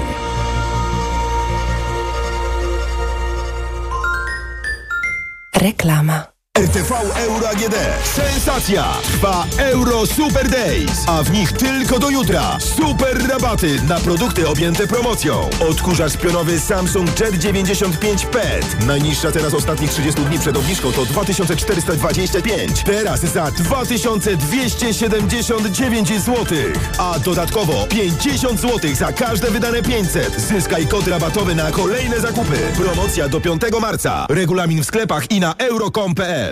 Rodzinny posiłek to przyjemność. Dlatego kiedy starsza osoba ma problemy z apetytem, podaj jej Appetizer Senior. To suplement diety, który zawiera wyciąg z owocu kopru wspomagający apetyt i wspierający trawienie. Appetizer Senior. Aflofarm. Kobiety, które mają odwagę, by zmieniać świat na lepsze. Poznaj czternaście bohaterek codzienności, nominowanych w plebiscycie Wysokich Obcasów. Zdecyduj, która zostanie superbohaterką dwa tysiące dwudziestego trzeciego roku. Głosuj na wysokieobcasy.pl ukośnik superbohaterka. Jako dietetyk na wątrobę zawsze polecam ProLiver, ponieważ zawiera składniki wspierające właściwą pracę wątroby. Często ze względu na dietę, wiek czy masę ciała zwracam uwagę na poziom cukru we krwi. Wtedy proponuję nowość ProLiver Diabeto. Suplement diety ProLiver Diabeto dba o wątrobę, a dodatkowo zawiera wysoką dawkę morwy białej, która przyczynia się do utrzymania prawidłowego poziomu cukru. Stosując ProLiver Diabeto osiągamy obie te ważne korzyści. ProLiver Diabeto. Zdrowa wątroba i prawidłowy poziom cukru. Aflofarm. Wyciąg z liści garczocha wspiera utrzymanie zdrowej wątroby. Reklama. Radio T O K F M. Pierwsze radio informacyjne. Informacje T O K F M. Minęła szesnasta dwadzieścia. Anna Draganek-Weiss, zapraszam. Sektor bankowy ciągle ma nadzieję, że rządzący nie przedłużą tzw. wakacji kredytowych. Projekt w tej sprawie utknął w Ministerstwie Finansów i nie wiadomo, kiedy ostatecznie ujrzy światło dzienne. Są inne sposoby niż wakacje kredytowe, by wspierać zadłużonych, którzy znaleźli się w trudnej sytuacji, mówił w T O K F M prezes banku B N P Paribas Przemysław Gdański. To samo można zrealizować w inny, dużo bardziej prawidłowy sposób. Mamy Fundusz Wsparcia Kredytobiorców. Banki ochoczo deklarują, że wspólnie opracujemy złagodzenie warunków, że będziemy ten fundusz zasilać środkami. W nim w dalszym ciągu jest miliard trzysta milionów złotych niewykorzystanych środków pomocowych. Natomiast ja uważam, że powinniśmy raz i na zawsze odejść od formatu typu wakacje. Nowe przepisy o wsparciu dla kredytobiorców ciągle są na etapie analiz w resorcie finansów. Rządzący zapowiadają, że gotowa ustawa wejdzie w życie najwcześniej dopiero na początku kwietnia. Słuchasz informacji T O K F M. Po raz pierwszy od wybuchu pełnoskalowej inwazji Rosji w Ukrainie Wołodymyr Zeleński przyjechał na Bałkany, gdzie wziął udział w szczycie z przedstawicielami państw regionu. Spotkanie przywódców zorganizowała Albania, jeden z liderów wspierania walczącej Ukrainy. O szczegółach Cezary Jaszczyk. Jednym z owoców szczytu jest nowa umowa o współpracy między Kijowem a Tiraną, a pól do wspólnych działań jest wiele. Od rozmów z Brukselą w sprawie przyszłego członkostwa w Unii Europejskiej po nowe inwestycje w przemysł zbrojeniowy. Wołodymyr Zeleński apelował o dalsze wsparcie wojskowe dla swojego kraju. Im większe będą deficyty w naszym uzbrojeniu, tym pewniejsze, że zagrożenie będzie zbliżać się do innych państw Europy, na zachód. Takie słowa w Tiranie padają na podatny grunt, bo Albania jest jednym z największych sojuszników Ukrainy w regionie. Widać to między innymi po słowach albańskiego premiera na dzisiejszej wspólnej konferencji. Edi Rama skrytykował ostatnią wypowiedź premiera Słowacji, według którego dozbrajanie Ukrainy nie doprowadzi do zakończenia wojny. Cezary Jaszczyk, T O K F M. Rolnicy protestują w Hiszpanii. Dziś zablokowali ponad trzydzieści tras szybkiego ruchu i autostrad. Najwięcej rolniczych blokad jest w Andaluzji i Katalonii, gdzie na drogi wyjechały ciągniki, a rolnicy ustawili barykady ze snopków siana i opon. Według policji, choć większość protestów przebiega spokojnie, to łącznie zatrzymano już sześćdziesięciu demonstrantów. Rolnicy sprzeciwiają się polityce rolnej rządu Pedro Sancheza. Do piątku potrwa trzydniowy strajk ostrzegawczy personelu naziemnego działu technicznego niemieckiej Lufthansy. Firma przekazała, że strajk nie powinien mieć większego wpływu na rozkład lotów, ale jednocześnie zwróciła się do pasażerów, by przed podróżą sprawdzili, czy nie ma żadnych zmian. Negocjacje ze związkowcami mają ruszyć tuż po zakończeniu protestu. Ostatnią propozycję Lufthansy dotyczącą podwyżki związkowcy odrzucili. Kolejne informacje w T O K F M o szesnasta czterdzieści. Pogoda. W nocy niemal w, kra- w całym kraju przelotny deszcz. Sucho będzie tylko na północnym zachodzie. Na termometrach od minus dwóch stopni do zera na Pomorzu, pięć stopni w centrum, do ośmiu w pasie od Lubelszczyzny po Małopolskę. Radio T O K F M. Pierwsze radio informacyjne. Światopodgląd. Agnieszka Lichnerowicz. Na koniec światopodglądu łączymy się z Tomaszem Bieleckim, korespondentem Gazety Wyborczej i Deutsche Welle w Brukseli. Dzień dobry, Tomku. Dzień dobry. Chciałam Cię poprosić na początek o analizę kilku punktów z dzisiejszego wystąpienia przewodniczącej Komisji Europejskiej Ursuli von der Leyen w Parlamencie Europejskim, którego sesja akurat trwa w Strasburgu. Mówiła między innymi, że to ogólny plan, zagrożenie wojną dla Unii Europejskiej może nie jest być, może nie jest bezpośrednie, ale nie jest niemożliwe, nie należy przeceniać ryzyka wojny, ale należy się na nie e, przygotować. No i, i pierwszy punkt, jak rozumiem, a właściwie co z twojej perspektywy było kluczowe? No, von der Leyen, to, to jej dzisiejsze przemówienie, ale ostatnie tygodnie i myślę, że kolejne tygodnie y, no jest również polityczką i mhm. y, również w kontekście swoich zabiegów o, o drugą kadencję w Komisji Europejskiej no wykorzystuje no, prawdziwe potrzeby priorytetów Europy, nie tylko Unii Europejskiej w tym czasie, czyli polityka obronna na gruncie unijnym, to chodzi o przemysł zbrojeniowy, czy też obronny, mówiąc inaczej, jego rozwój za pomocą wspólnych instrumentów na potrzeby Europy, Unii Europejskiej i Ukrainy. No to jest coś, tak jak pięć lat temu to był Zielony Ład. Mhm. On zdaje się, że na krótko przed początkiem kadencji jeszcze nawet nie miał tej nazwy.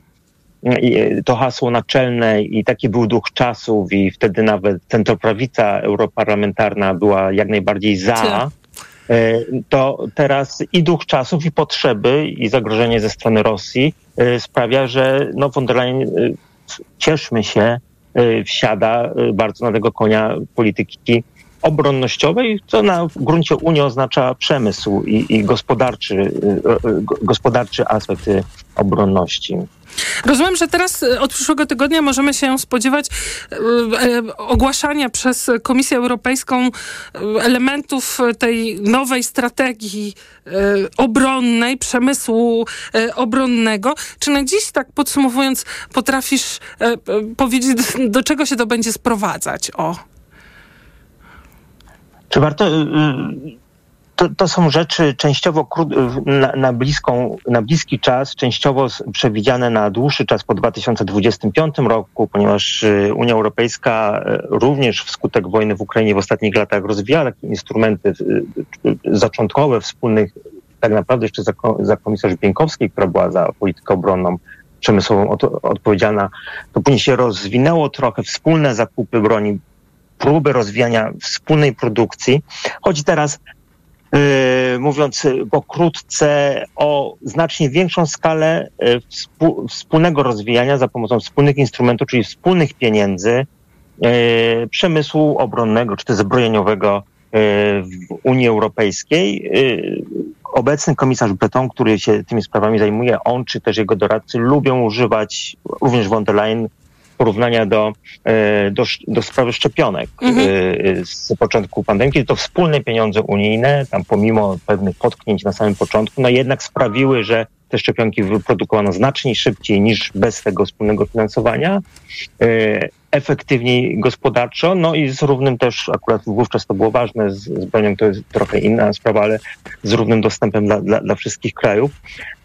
Więc ten wymiar unijny to, to jest wspomaganie również kredytowe, jest dyskusja o tym, o roli Europejskiego Banku Inwestycyjnego, wspomaganie przemysłu, badań i, i produkcji, na razie to jest tabu jeszcze dla niektórych instytucji unijnych, produkcji broni no razem, czyli, czyli, czyli efektywniej, przez efekt skali i wspólne standardy i tak dalej, i tak dalej.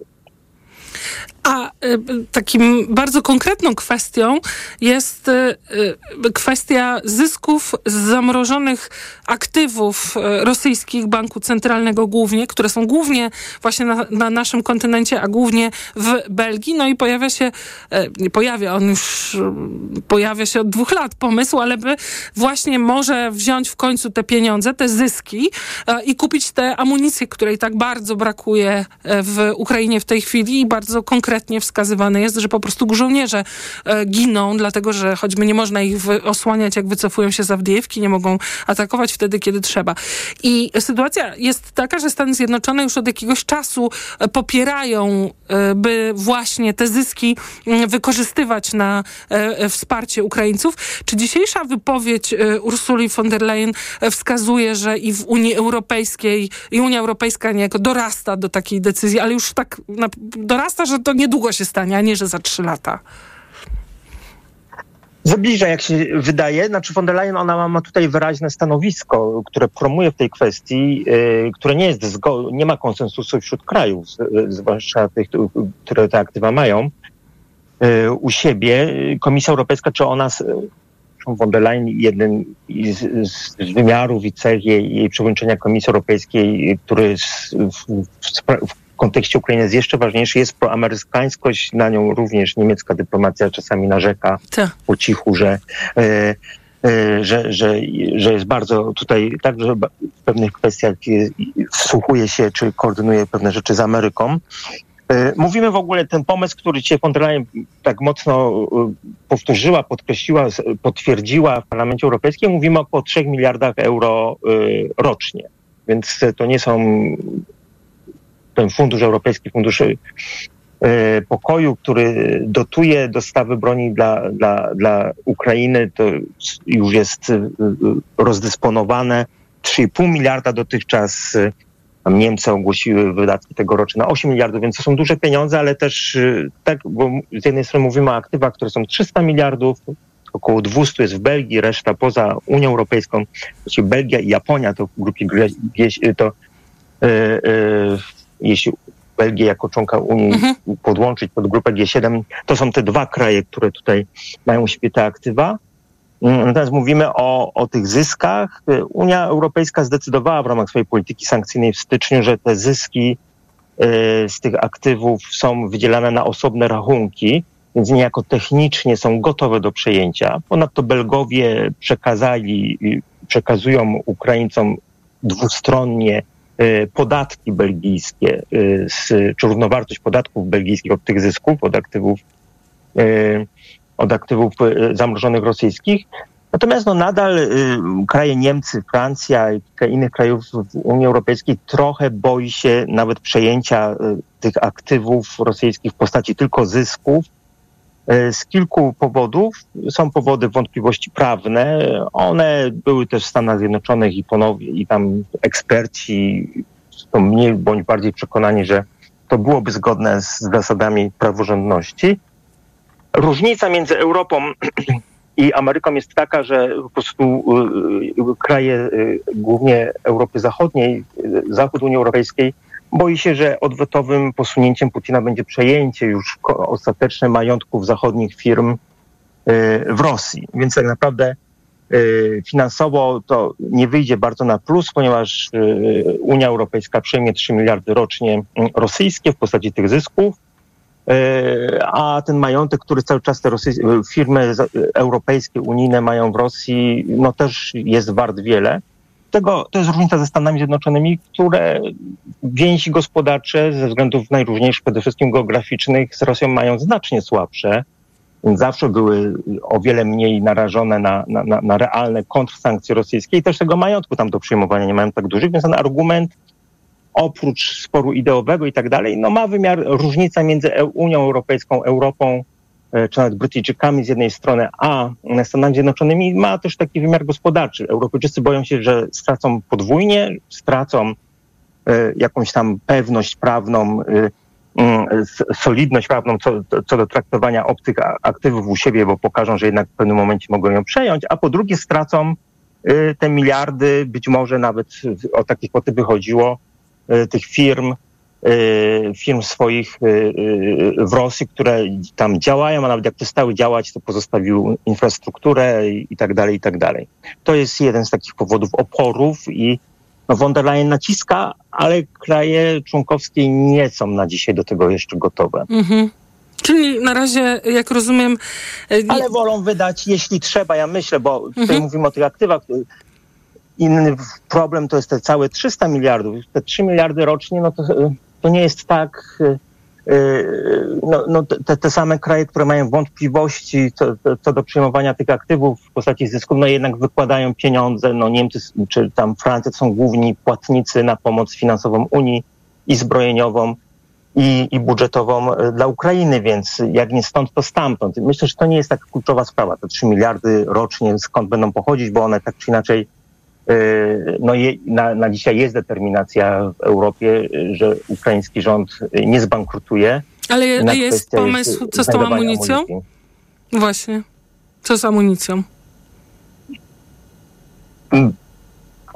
Na różnych... Teraz kraje, tak, dzisiaj nawet Belgia ogłosiła swój wkład w inicjatywę czeską, mhm.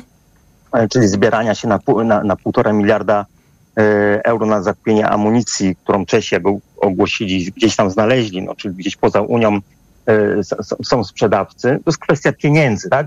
Mocy produkcyjnych y, i pieniędzy. Unia prowadzi wewnętrzny spór o to, czy unijne pieniądze z tego Europejskiego Funduszu Pokoju y, powinny przeznaczone na rozkręcanie produkcji amunicji, czy powinny trafiać na zakupy y, amunicji spoza Unii, czy jak Francuzi mówią, na rozkręcanie na rozkręcanie tej produkcji w Unii, co jest przyszłościowe i buduje tą samodzielność strategiczną na, na, na dłużej, ale te wszystkie dyskusje, one nie blokują możliwości żadnego z państw Unii kupowania tej amunicji, gdzie tylko się da, y, za własne pieniądze i otrzymywania częściowego refinansowania y, ze strony Unii. Więc tym Francuzom trochę się doprawia tej gębę, y, że, że, że, że wolą nie dostarczyć nic, niż dostarczyć amunicję kupioną, nie wiem, w Korei Południowej. Czy, czy, nie, nie o to chodzi. Ten spór trochę jest w innym I, miejscu.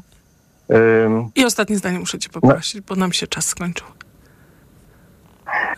No i Komisja Europejska i komisarz odpowiedzialny za przemysł y, y, zapowiada, że w tym roku, od stycznia do grudnia, jednak Unia Europejska i jej firmy rozkręcą swoje zdolności mm-hmm. produkcyjne tak. do grubo ponad miliarda sztuk amunicji. Więc Ukraina no, musi przetrwać ten rok, bo później, jeśli chodzi o produkcję amunicji, byłoby, Le, byłoby lepiej. Bardzo ci dziękuję. Jak zwykle Tomasz Bielecki, korespondent Gazety Wyborczej i Deutsche Welle w Brukseli, był państwa gościem ostatnim w Światopodglądzie, który przygotowali Szczepan Maziarek i Maria Andrzejewska, realizował Krzysztof Olesiewicz.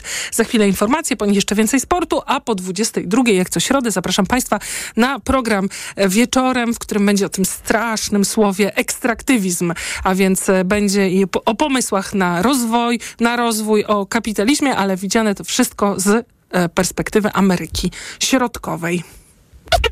Światopodgląd.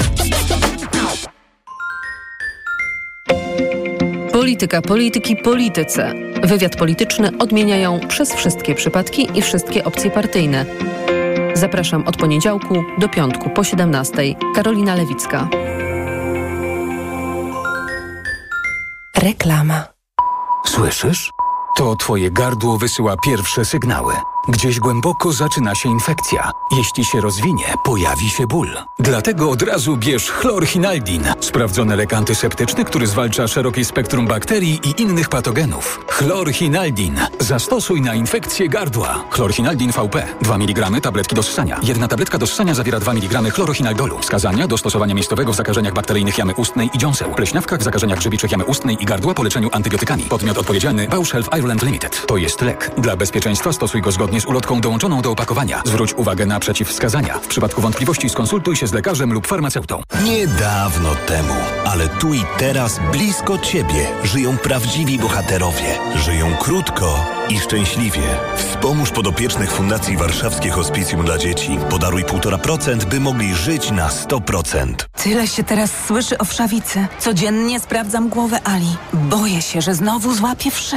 Mieliśmy to samo, ale teraz u naszych dzieci stosujemy profilaktycznie Sora Protect. Sora Protect? Tak, Sora Protect to aerozol, który ma właściwości powlekające oraz olejki zapachowe, dzięki czemu odstrasza wszy i gnidy. Sora Protect zapobiega zarażeniu i ogranicza rozprzestrzenianie się wszawicy. Wystarczy codziennie spryskać włosy i to tyle. To jest wyrób medyczny. Używaj go zgodnie z instrukcją używania lub etykietą. Aflofarm. Porozmawiajmy o zakładaniu firmy. Jest z nami Radek Kotarski. Panie Radku, czy zna pan słowo infakt? Oczywiście, że tak. Co to znaczy infaktować? Infaktować to prowadzić firmę bez zmartwień. A ten, kto infaktuje? Ten wystawia faktury w aplikacji Infakt, a księgowy z Infaktu dba o porządek w księgowości. Infaktycznie. Załóż firmę bezpłatnie i bez wychodzenia z domu na infakt kropka p l. Infakt. Zakładanie firm i księgowość w jednym miejscu. Polecamy. Wodek Markowicz i Radek Kotarski. Mega okazje w Media Expert, a do tego na produkty objęte promocją do czterdziestu rat zero procent i nawet do czerwca nie płacisz. R S O zero procent.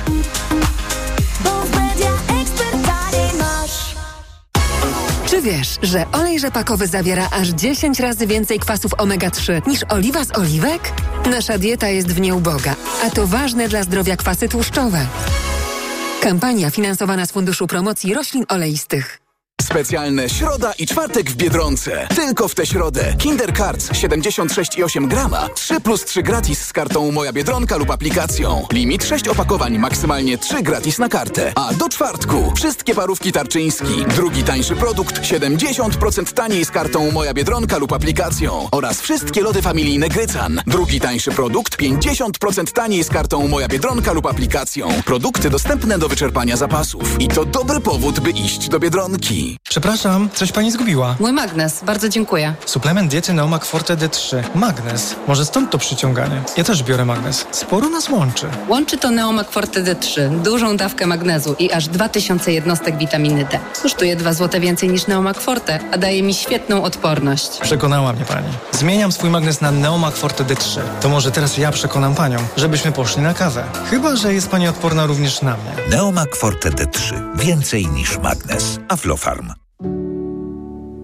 Jesteśmy w radiu, więc korzystam z mikrofonu. Z mikrofonu, który może równie dobrze przekazywać prawdę i kłamstwo.